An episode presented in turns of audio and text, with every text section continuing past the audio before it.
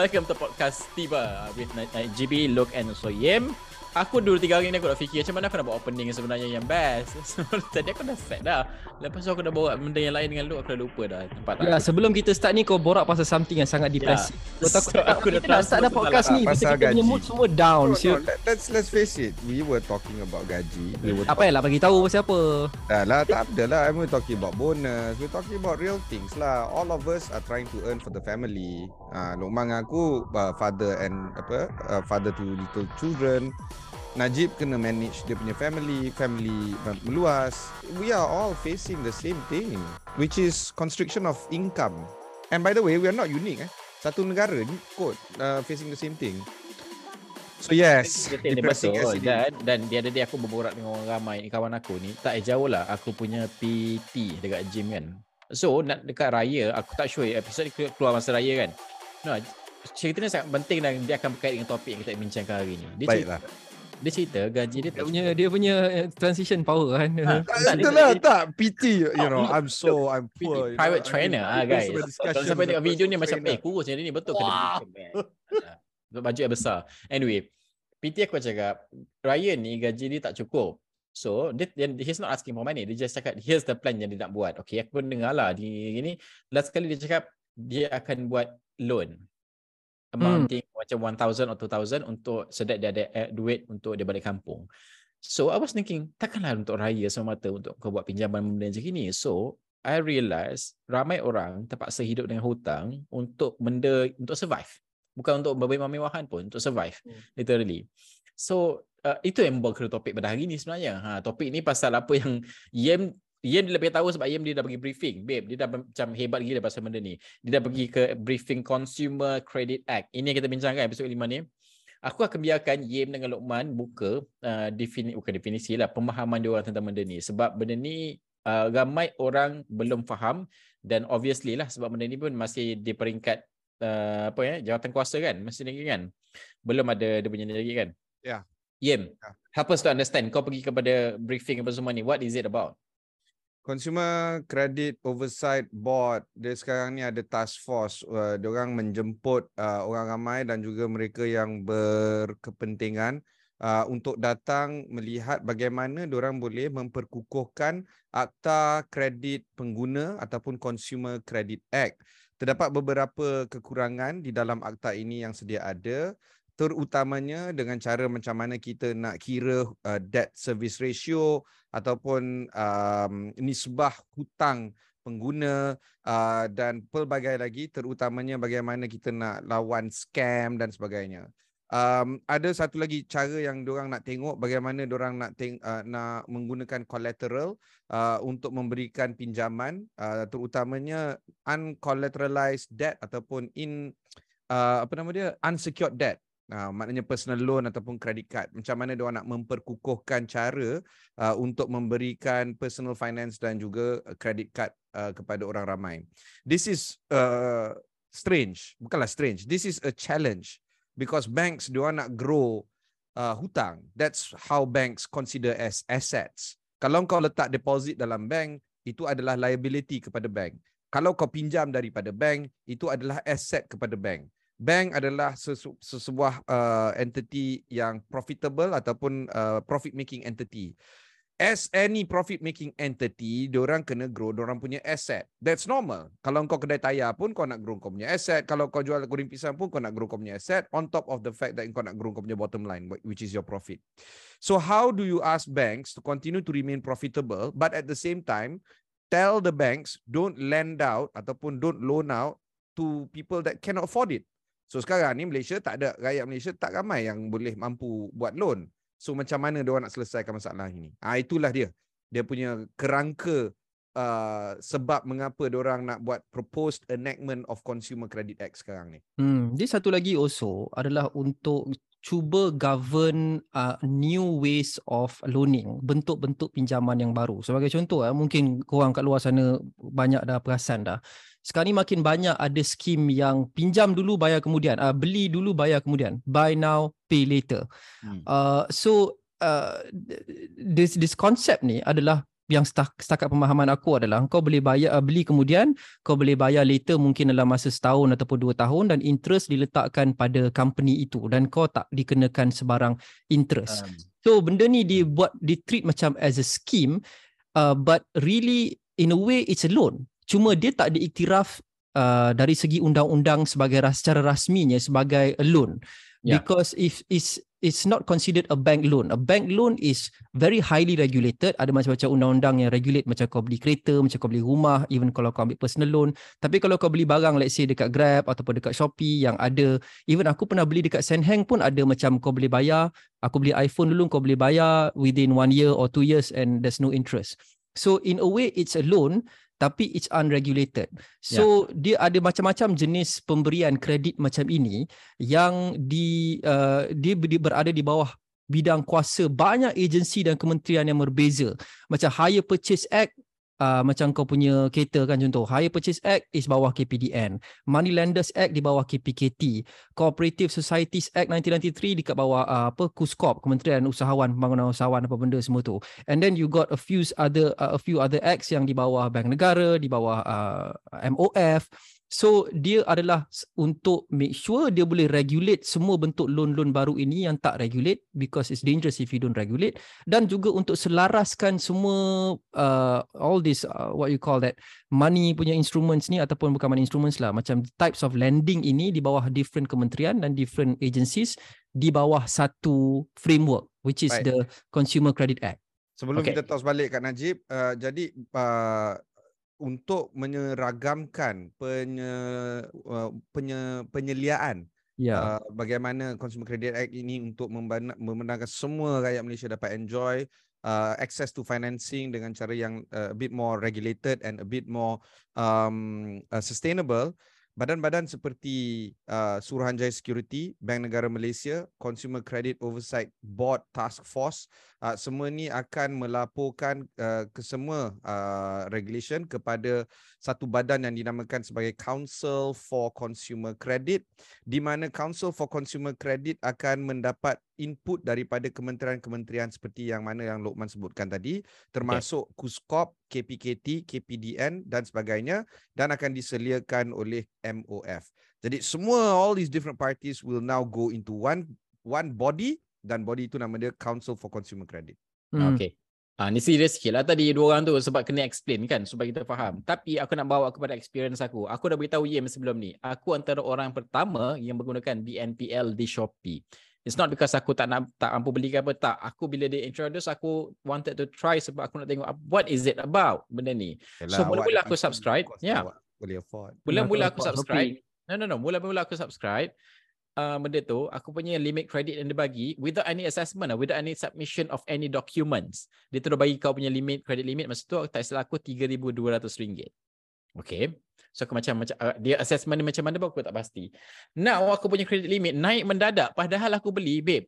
No kidding. Aku hanya beli macam makanan kucing. Aku pasti kucing aku dia macam tu tau. Sebab aku nak cuba kan. Dan aku tak ambil macam dia up to 6 months. Aku tak ambil 6 months tu. Dia up to aku ambil lah macam I don't know sebulan dua bulan something like that. So just to try lah. So now aku dah tahu macam mana prosesnya. Point dia adalah dengan adanya benda ni, consumer credit uh, protection benda ni, sebab satu adalah dia kena ada assessment benda-benda ni masa pengalaman aku buat uh, uh, uh, melalui Shopee dia tidak ada assessment. Tiba-tiba je kau dah ada dah kau punya credit limit. Apa? Dia, dia bersandarkan kepada apa? Macam Betul. kalau Yim. Dia bersandarkan kepada apa? Adakah Yim boleh layak 150,000 ataupun Lokman layak ada 6-7,000 apa dia? Tak ada. Sebab aku punya pengalaman dia memang tidak minta documentation apa-apa. Hanya IC saja. Itu pun dia bergantung kepada kalau kau tak bayar account kau kena ban. Aku tak tahu apa result dia. Sebab kalau kau tak bayar bank dia ada banyak sistem dan semua macam mana dia akan minta duit untuk non performing performing loan. Yang ini aku tak pasti sebab aku tak pernah jadi lagi non performing lah. Aku bayar aja dan sebab dia small amount. Dan aku meaning macam sekarang ni dia tiba-tiba add this is not just about Shopee. I'm sure semua platform pun buat juga. Dia add aku punya uh, credit limit tu, they call it emergency credit limit. Padahal aku tak habis pun credit limit sedia ada. Dah ada emergency dia tak. No, So- I think that's what that's Yeah. one of the uh, that's one of the purpose jugalah selain daripada yang macam kita cakap tadi dia nak regulate dan dia nak seragamkan dia nak make sure juga ada uh, macam Yem cakap lah kawal selia yang proper sebab Hmm. kita tengok macam Najib punya pengalaman di luar sana banyak company-company sekarang ni dia orang nak mengejar keuntungan dan dia orang nak encourage people to buy buy buy and take loan Uh, walaupun mungkin dia orang tak mampu. So apa yang CCA ni will hope to guarantee adalah credit worthiness punya score ataupun semua pemeriksaan ke uh, keuangan the financial checking apa benda semua vetting semua tu will be in place uh, juga. Sebab dia nak make sure uh, orang-orang ni tak dipaksa untuk mengambil hutang ataupun tak dipikat digoda untuk mengambil hutang beli iPhone ke beli apa-apa kat Shopee ke wherever um, if they cannot afford it So this is very very important because companies will always try to chase profits. Dia always nak make sure orang ambil loan, ambil loan, ambil loan because for most of them that's their main source of revenue. Dia tak peduli pun sama ada kau mampu ataupun tidak. So dia dia entice you with all these schemes and tak apa. Kau nak phone ni kau boleh ambil dulu kau boleh bayar later tak ada interest ah. Yeah. So how enticing is that? You know, so household debt kita dekat ASEAN ni antara yang tertinggi dah tau. Kalau bank kalau kau tengok bank negara punya data, Malaysia punya household debt to GDP ratio is 89%. Yeah. You compare that to Singapore, 69.7%. If you want to say Singapore oh, high income nation, fine. If you compare us with Indonesia, Indonesia 17.2% je. Philippines less than 10% tau. Kita 89%. Yeah, Dan yang paling itu back tinggi- to I think benda tu back to access kepada ni lah. Access Yalah dan yang paling yang I, I think it's probably over access. Yang paling tinggi ke ASEAN is Thailand tapi tinggi sikit je daripada kita kot 89.3%. Kita 89%. Maksudnya kita punya household debt to GDP ni sangat tinggi Hmm. which is why it's important for us to make sure that walaupun kita nak bank kita sihat, kita nak orang ada kredit tapi kita tak nak uh, corporate players especially irresponsibly bagi loan dekat orang-orang yang tidak mampu lepas ni dia orang tak boleh bayar. So I think that's that's one of the most important things. Also, you can uh, be appreciative of how these companies are involved uh, making money. Um, there are three main sources of income for, say, Shopee, Lazada dan sebagainya. The first is making margins of the product itself. So kalau kau beli makanan kucing kau tu, cost price kepada Whiskas ke apa ke, the company is 10 ringgit. Uh, Yes, and then you buy it on supermarket, it's 12 ringgit. But if you buy it on Shopee, it's 13 ringgit. So the spread, that 3 ringgit is one way of making money. The second way of making money is of course holding of the asset ataupun the stock in in their in their warehouse Hmm. and they can make money from the uh, collateralized element of it. That's the second part. The Yeah. third is of course the financing instruments of all these uh, um, uh, platforms. Uh, this includes Shopee Money, apa semua S Money dan sebagainya. Uh, dan bila orang ada wallet, orang boleh buat duit macam-macam. It's a bank basically. First is when you have float money. So you put money inside the ni, you have the coin dia lah apa semua. Um, Correct. every time they have extra excess float inside it, they can earn interest from it. That's one way of doing it. And when they loan out money to you guys, then they can earn interest on that one as well. So every element of the uh, business makes money. But which one do you think makes most money? Of course, financing asset, which is the element of the e-wallet too. And how do they grow that one? Is through BNPL. So I'm pretty sure right now they are very, very much nervous and sweating about how to manage that particular element. But at the same time, I am damn sure that they too want this thing to be regulated so that they can operate within the sandbox. Sekarang ni dia Okay. macam cowboy town sikit so orang macam what do whatever they want. But essentially if ada undang-undang macam tu, ada box dia, kau boleh operate segini segini segini, lagi senang untuk orang operate as a business owner. Yeah. Walaupun maybe the the profit may not be super supernatural profit, but at least it's within the regulation. Itu yang dia nak sebenarnya. Aku Sekejap, nak eh, quick, a quick one. Ada satu soalan. Apa yang Yim cakap tadi berkenaan dengan satu soalan yang aku dapat daripada social media. As you know, kita ambil soalan daripada some of our listeners from time to time and tag kita kat Twitter, for example.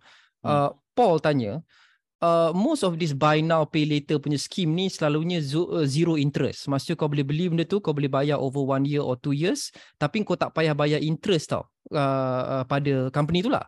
So macam dia buat duit kalau dia tak tak tak charge interest? It could be I I don't know macam how it works. Uh, yang aku guna tu Shopee dia ada. Mean- Meaning sebulan maybe dia ambil kalau kau ambil yang sebulan punya hutang dia ada uh, 5% extra. Oh ada lah. Kalau ada, tu Ada. tak Kalau apalah. aku Tapi itu macam aku, aku- aku tak ada tau. Yang lain itu lain kot yang credit card. Kalau guna yang credit card tu aku faham dia memang tak ada interest tapi dia depend kepada siapa yang default. Credit card memang macam tu lah. So siapa Macam- yang tak bayar tu dia yang tu untung dia. Siapa yang bayar bulan-bulan tu dia tak ada masalah. So dia dia Ya. ah dia macam tu. Ma- Sama macam je konsep dia aku rasa. macam aku punya experience, aku punya experience lah. Aku beli telefon. And in fact bini aku pun beli telefon dekat Senheng the few years dah lama dah lah ni. Masa tu aku pun beli uh, like iPhone 10 or something aku tak ingat. Hmm. Uh, itulah I think I paid over one year kot dan tak payah bayar interest. So I don't know Yeah, but how they one is using credit credit card kan. Different lah. Yelah, but how how does the how does Senheng for example make money? Probably by by you buying the phone. Yeah, tapi Yeah. they are willing to spread out the payment over two years uh, No, without any Senheng- interest. The way No, the- the bank makes money pays- is the same way Shopee makes money except orang physical you masuk kedai. yeah. It's the same Okay, with the the- three the as- bank- the the three bank methods, pay- which is the holding of the asset ataupun the spread that they make on the on the on the profit, the margins, and of course Hmm. Senheng money Hmm. or whatever they call it lah, the e-wallet. Anyway, ya. Aku tapi aku faham lah macam mana ni persoalannya. Cuma aku nak throw satu benda lagi. Since kita cakap pasal benda ni macam okay protect consumer, uh, takut assessment tu uh, kepada orang ramai yang tak mampu dan sebagainya ya dah. But then don't you think uh, ni for argument sake lah. Don't you think kalau kita buat benda ni consumer act ni dia akan satu ada unintended consequences. Contohnya macam um, consumer yang memang tak layak meminjam pada tahap orang biasa pinjam dengan bank, dia kehilangan akses benda yang mudah macam ni. Satu. Fine, kita rasa benda ni sangat bahaya. Mungkin ada assessment yang membolehkan dia pinjam pada tahap kemampuan dia lah. Meaning microfinancing. Macam business lah. Kan ada gap kan between uh, kau uh, it, apa ni diwujudkan sebelum kau sampai ke tahap yang kau boleh Yeah. pinjam dengan bank, dia ada Yeah. alternative financing. So this is the alternative financing untuk personal punya ni. Yeah. Will this be unintended punya ni ataupun kedua macam mana kita nak tengok kalau kita regulate will the cost be higher for this lender untuk lend the Okay, money? okay. All right. To answer these two questions, and they are related, and they are very good questions, by the way. Um, we have to look back at the history of credit cards. It wasn't too long ago that credit cards weren't uniformed at 18%, by the way. Pada zaman dahulu kala, sekitar tahun 1990-an, uh, credit card uh, punya interest rate ada datang dalam pelbagai bentuk, rupa dan warna. Ada yang 20%, ada yang 18%, ada yang 30 lebih persen, depending on what card it was. It was American Diner, it was uh, apa nama uh, American Express, uh, all these cards, right? Um, and then uh, China pun ada a few credit card companies yang uh, try to sell their products here in Malaysia. Whatever it was, Bank Negara, and at that point in time, it was the early days of Securities Commission. They uh, um, uh, uh, uniformed the interest rate for credit cards and set it at 18%. Dia, dia, dia menye- seragamkan. And what did it create? Two things. First is not everyone can own credit cards. Not everyone. All right. The second is uh, apa nama uh, the unintended consequences. Uh, itu untuk jawab yang soalan kedua si Najib lah, which is you are you removing access to financing for people who can't afford it. Itu satu. The second is the unintended consequences is this that debit card started to take shape and debit card was the better kind of product because dia dia gunakan duit yang ada dalam savings account current account kau.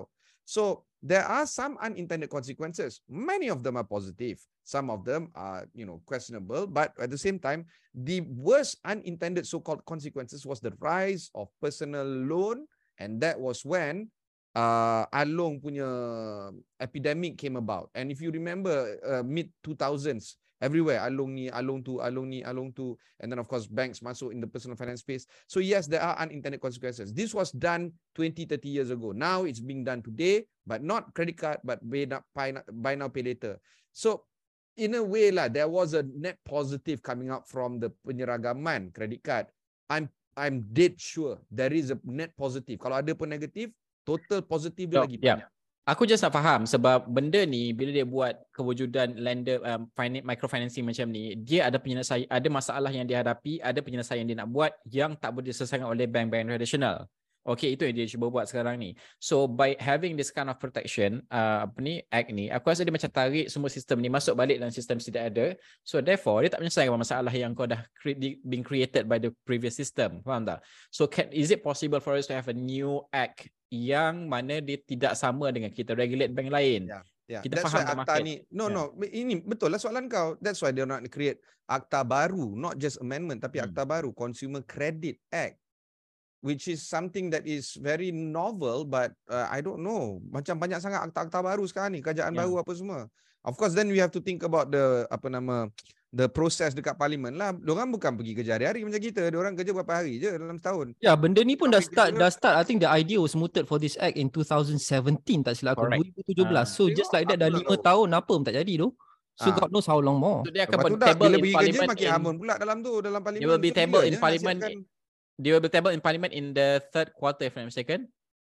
Aku tak percaya langsung lah third quarter apa semua please Eh, lah Allah Pesimis lah kau ni. Dia hari raya yang mulia ni. Dah hari raya ke ni? Ada no ale. Belum lah, belum raya lah kau ni. Belum raya? Okay, sorry, sorry. Belum. Kau ni jangan lah nanti kau minum kopi sambil Guys, ni siapa yang tengok ni bukan aku tak tahu hari raya tak hari raya sebab kita rekod rekod lah benda ni. So aku tak tahu dia akan siapkan hari apa. Ayolah, Anyway. Betul. ini patutnya lebih kurang seminggu dah sekarang. Tapi tapi tapi yang interesting bahawa act ni kan, even kedai pajak gadai pun akan kena register tak silap aku. Tapi Oh, dia ada beberapa phase. Dia ada, dia ada beberapa phase. So it is not in phase 1, tapi I think in phase 2 or phase 3 if you read, ab- Yeah, uh, yeah, read yeah, up about it. So whatever paj- it is consumer Yeah. credit act is needed and long overdue. Ya. I mean okay. after all Okay. that we've been saying and mentioned this Hmm. is definitely needed. Kalau tak mampus kita semua ni. Tak eh Najib, kita berapa banyak masa lagi?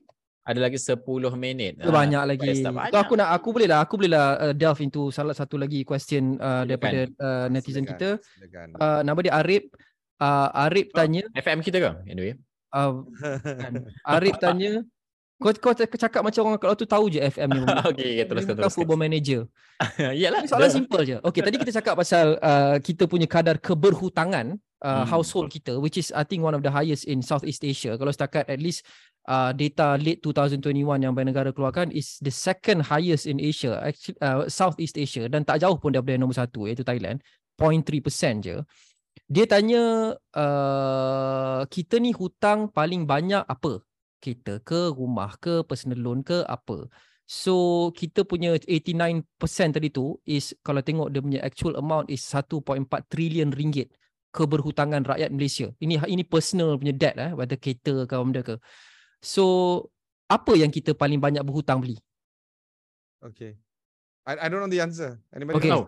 Aku tak tahu. Ah, Okay, aku tahu. Aku saja je pancing sebenarnya aku tahu sebab aku ada Alah, data ni kat depan aku. Allah, dia tanya soalan pun tak nampak Dia ni. ni. Tak, aku tahu. Aku kasih Chan nak bagi kau Okay, nampak okay, okay, terror. okay, Kau okay, tak okay. tahu aku kan kau dah ada. Uh, Okay, soal soalan. What is it, teacher? Dengan Okay, go kawan. ahead. I don't know. Okay. Jawapannya adalah actually 58% daripada hutang kita yang 1.4 trilion ni adalah hutang rumah. So 58% adalah kita ni kita berhutang beli rumah that far eclipses the number 2. Number 2 pun 14% je. 14% ni sebenarnya other debt. Kereta 12%, personal loan 13%, interesting credit card debt macam Najib ni 3% sahaja. So more than half kita punya keberhutangan ni adalah beli rumah. So I So, guess dalam I guess it's logical. dalam konteks bertiga ni hanya kau seorang je lah yang menyumbang kepada statistik hutang rumah ha, tu. Ah. Ha. Eh, that beli rumah. Yim ada dua rumah. Sorry. I'm taken aback. So kalau kau ambil dua orang yang ada hutang, satu daripadanya adalah hutang rumah. That's crazy. Yalah memang lah. Because this, this, I think this is our fixation with wanting to own a home rather than rent. But Tak ada, tak topik ada. lain Benda for tu- another day. You know, Topik kita lain topik- dan dia. Aku boleh cakap seorang setengah jam pasal tentang rumah ni. Cerita Okay, lah. Okay, sister, tak nak ask sekarang. Okay, Satu lagi soalan. Uh, satu lagi soalan. Uh, soalan dia adalah, okay, just simply put, lepas dah ada CCA, lepas yang kau dah bincang panjang lebar benda semua ni, adakah kita akan jangka, jangkakan sebarang perubahan kepada uh, buy now, pay later scheme ni? Kalau sekarang ni, diorang suka beli barang, buy now, pay later, with all the whatever benefits yang ada, sama ada tak ada interest ke, whatever it is. So, lepas ni, bila dah ada CCA ni, adakah akan ada sebarang perubahan pada benda Oh. itu?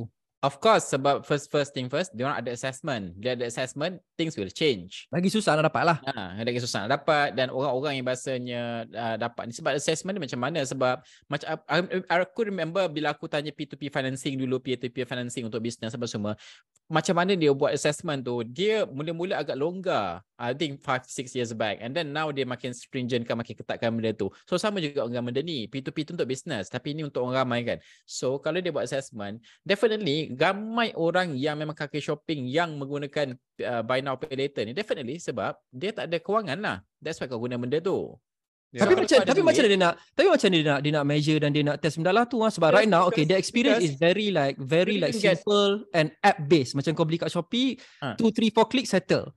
So I can't imagine kau nak go through that process beli makanan kucing kau kau nak kena nak tengok macam mana nak tahu kau punya creditworthiness nak kena upload slip gaji kau ke apa benda Itulah, ni. itu katanya macam mana assessmentnya. Sebab kalau logic assessment sedia ada yang kita faham, memang kena upload macam tu lah. Contohnya macam, uh, uh, apa nama ni, EPF Macam kau nak apply loan kat bank lah susah gila babi Yeah, kan. yeah, Dia it's the same semua. system lah aku. That's what how I imagine lah. Aku tak tahu macam mana sistem tu boleh berubah. That's what aku tanya tadi. Benda ni dia diwujudkan untuk tackle satu masalah yang wujud hasil daripada sistem tradisional yang kita ada. Konvensional yang kita ada. So, kalau kau nak buat sistem ni, the new act yang Yim kata tadi tu, uh, macam mana assessmentnya tu? Supaya tak sama lah dengan sistem uh, assessment dalam sistem tidak ada. Sebab kalau sama, sama je sistem tu. Kau Yalah. menidakkan dan kau tak menyelesaikan masalah by the way, by the way, by the way, that's why orang uh, jemput orang ramai dan juga badan-badan berkepentingan untuk memberikan feedback. Yang briefing yang aku pergi tu is exactly this. They are trying to get more feedback from everybody. Wow, So you've been you've been invited. So meaning that you are such Tak. an important to, to Tak, I was just a fly on the wall. Aku dengar je. Sebab I mean, Dia I, I don't know puasa tiga event sehari lah gila. Oh, okay, No, yeah, yeah. yeah, so I'm like, I'm I'm just going there and I'm like, okay. By the way, bukan aku nak apa pun. Um, 70% of the things that were discussed, aku tak reti pun apa benda. Aku dia ikut je kan. Hmm. But One, Right. one thing is for certain, dari segi rank and file, dari segi pegawai-pegawai yang nak buat kerja ni, diorang buat kerja banyak and therefore diorang pun buat kerja elok, okay? Um, and they are there's a lot of check and balances. Maknanya kalau kau buat oh, ni person A buat benda ni, person B cross check, betul ke tidak? Disagree ke agree? The issue is not with the rank and file in in compiling it and make it into law. The issue is when it is debated in the parliament, can it be debated properly? Will it see the day of light? Ke is going to be one of those 10 Light 100 of day. akta yang masih lagi di atas meja uh, tuan speaker and you know will never be de- debated because our parliaments parliamentarians are not uh, you know going to our uh, office. Ya, tu satu. Tapi tapi you gotta admit sometimes bila dia discuss benda-benda yang macam quite technical ni, I think most of them is safe to say dia orang tak ada sebenarnya kepakaran teknikal ni untuk betul-betul faham what they are debating and therefore to actually uh, suggest improvements or counter whatever points that are being made uh, to ensure that the bill is airtight. I, I, sorry lah, aku rasa aku memang akan cakap direct je sebab aku tak rasa dia orang ni ada kepakaran technical yang begitu tinggi. So I think that's one reason why kadang-kadang it takes some which time is juga. why we need parliamentary select committee and all these other select committees say for Mm. instance select committee Agree, on agree. consumer credit consumer uh, select committee on health select committee on this on that generally speaking buatlah kerja bang Okay, Ah. tapi tak apalah. Aku rasa dia bukan saja akan mem- mem- menyusahkan atau mempayahkan kau nak nak let's say buat buy now pay later ni in the future. That's good. Tapi bila dah ada benda More ni nanti dia akan uh, dia akan make sure melindungi lah. penguasaan tu better. Bukan saja dari segi itu, dari segi uh, hak-hak korang sebagai pengguna juga. Sebagai Sebab- contoh sekarang kalau kau beli dengan company XYZ buy now pay later and then tiba-tiba ada masalah barang tak sampai ke apa, technically you have no one to complain to but the company itself. Sebab dia tak ada regulator. Okay, Hmm. macam kalau kau pinjam dengan bank, kau boleh complain dengan uh, so on and so forth regulator. Kalau kau ada Hmm. masalah dengan saham, kau boleh complain pada SC dan sebagainya. Uh, so sekarang ni kau tak ada siapa to complain to which is the overarching uh, authority. And also kalau let's say kau pinjam dengan pajak gadai ke apa macam kita cakap tadi, once they are under this act, kalau kau tak bayar ke whatever it is, dia hantar gangster-gangster nak tarik kereta ke apa, you, ha- you they can actually do that and you tak ada Hmm. siapa to complain to. Yeah. So, also to ensure semua benda ni juga akan di, ada apa orang cakap ada uh, remedy dan akan ada cara untuk uh, the government or the authorities to address in the end to benefit the consumer tapi pada aku still paling penting untuk make sure that dia tak paksa orang yang tak mampu untuk beli banyak barang dan take loans they cannot they cannot pay Betul. off. I agree dengan uh, pandangan tu. Aku suka yang last kali tu yang cakap melindungi tu. Maknanya lepas ni dia kena minta duit, dia bukanlah macam Ahlong kata kan. Aku tak sure lah dia minta macam Ahlong ke tidak. Tapi tak benda-benda macam tu dia akan melindungi pengguna supaya kau tak rasa tekan. Bila kau memang tak ada duit untuk bayar, so dia ada cara-cara dia yang tidak memberikan kau, kau memberikan kau tekanan dalam uh, dia orang meminta uh, duit tu balik semula. Okey, dan paling penting kesihatan keseluruhan kewangan lah sebab sekarang pun hutang kalau orang biasa dengar 89% banding KDNK dia orang ramai mungkin tak berapa nak faham. Aku tahu benda tu tapi reality kita tengok diri kita sendiri, hutang kita sebenarnya banyak. Cuma kita tak boleh comparison sebab semua orang ada hutang kat Malaysia ni. Kalau kita tengok negara lain, dia memang dia orang banyak saving berbanding hutang contohnya. Dan only then you can do comparison. So sebab benda tu dah jadi macam culture dan normal dah, dia normal normalize kan. It's very dangerous. So therefore benda-benda macam ini wujud untuk memudahkan dan juga mengubah keadaan tersebut. Okay, itu untuk episod pada kali ini. Eh, aku rasa benda ni sangat of course lah menarik lah kan. Dan banyak um, discussion dan juga pertanyaan yang dikeluarkan oleh orang ramai. Ini berkaitan dengan kewangan kita penting sekali kita tahu. Aku pun I think three of us masih belajar juga benda macam ni sama ada kau ada family ke kau bujang ke kau ada family tak ada anak ke. Semua benda is all about financial management dan ada masa kau ada financial freedom ada masa kau memang kena sangat berkira especially during uh, uh, hard times economy macam ni. Okay itu topik inti untuk uh, pada episod kali ini. Minggu depan kita nak cakap topik yang lebih menarik lagi untuk uh, episod yang akan datang. Uh, jangan lupa soalan dan juga feedback yang anda uh, pendengar-pendengar ada dan sebagainya boleh mention uh, satu ke Ibrahim uh, ke satu ke Tiba Community at Tiba Community di di Twitter especially kita boleh ambil dan juga boleh juga tag lah ke uh, Ibrahim Saninat. Kita ada juga Lokman Haris. Lokman Haris ni jadi macam mana Lokman ni je nama Twitter kau L U Q M A N H R Isaac bukan H A R Isaac sebab H A R Isaac dah ada orang ambil so H R Isaac sekian. Ah, okay. Tahu tak? lepas tu kenapa Ibrahim Saninat. Sebab Ibrahim Saninat aku tahu ada orang ambil. Here we go again. Okay. Tak ada. Okay. Sebab ada orang apa ada orang Ghana ambil nama kau Ibrahim Sani. Memang ha. bukanlah. I mean, okay okay. Kita apa tak apa. Tag dia dua orang. Tag dua orang di dulu sebab aku tengah berusaha nak tukar aku punya tweet handle. Nanti kau dapat tukar nanti baru aku beritahu apa tweet aku. Aduh. Eh tapi kalau ada bukan saja soalan apa semua tapi kalau ada suggestion topik kita nak bincang apa pun boleh, boleh ya. tag, tag tag us lah. Please guys, uh, do, do subscribe kat mana pun kau dengar benda ni. Sekarang ni do subscribe to our uh, channel. Uh, kalau pergi Spotify ataupun Apple Podcast tu just type T I B E R T I B E R tiba dan kau akan jumpa uh, guys akan jumpa kita orang punya ni dan juga beberapa episod yang akan datang. Podcast kami please dengar dan juga uh, boleh komen dan juga boleh sertai uh, conversation tersebut. Dan uh, jangan lupa tekan sekali lah ikon untuk beli dekat ada beli? Ada kita kena beli? Ya subscribe lah bukan subscribe. Subscribe. Tu yang dapat alert bukan beli. Beli beli tu nak oh, alert, alert, alert, alert. lepas ni kita buat buy now pay later. buy this episode now pay later. Do, do not use buy now pay later babe. Okay itu antara apa yang uh, kita boleh rangkumkan uh, uh, dalam podcast uh, tiba ini. Banyak lagi perkara yang kita bincangkan minggu depan. Sign out untuk GB Look and Game. Bye bye